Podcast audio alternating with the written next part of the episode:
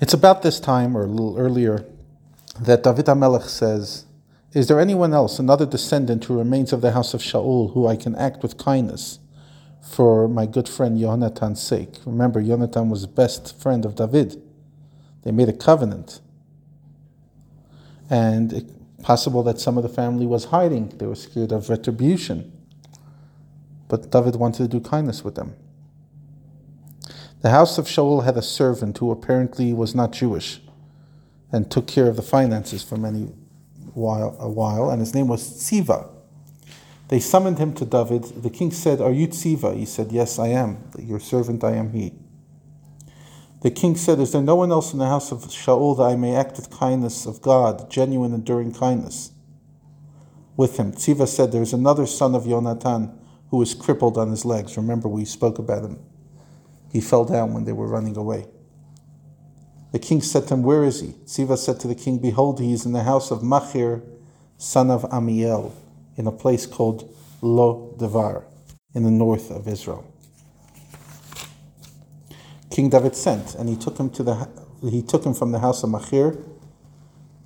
And this Mephibosheth, son of Yonatan, son of Shaul, came to David, fell on his face and bowed. David said, Mephibosheth. And he said, Hine avdecha, behold, this is your servant. David said, Do not be afraid. I will perform a double kindness for you for the sake of Yonatan your father. I will return to you the entire field of Shaul, your grandfather.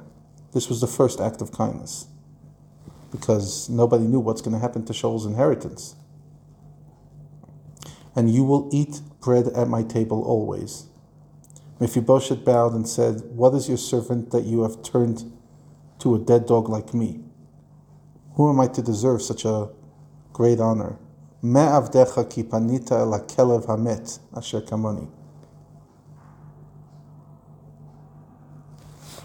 Interesting, David used the same words when he asked Shaul about the honor. He said, a dead dog like me.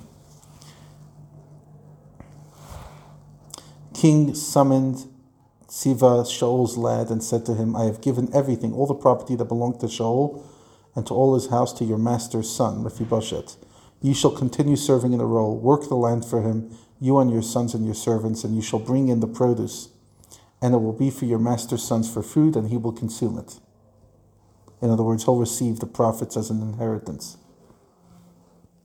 But as for Mephibosheth himself, your master's son will eat food at your, my table always.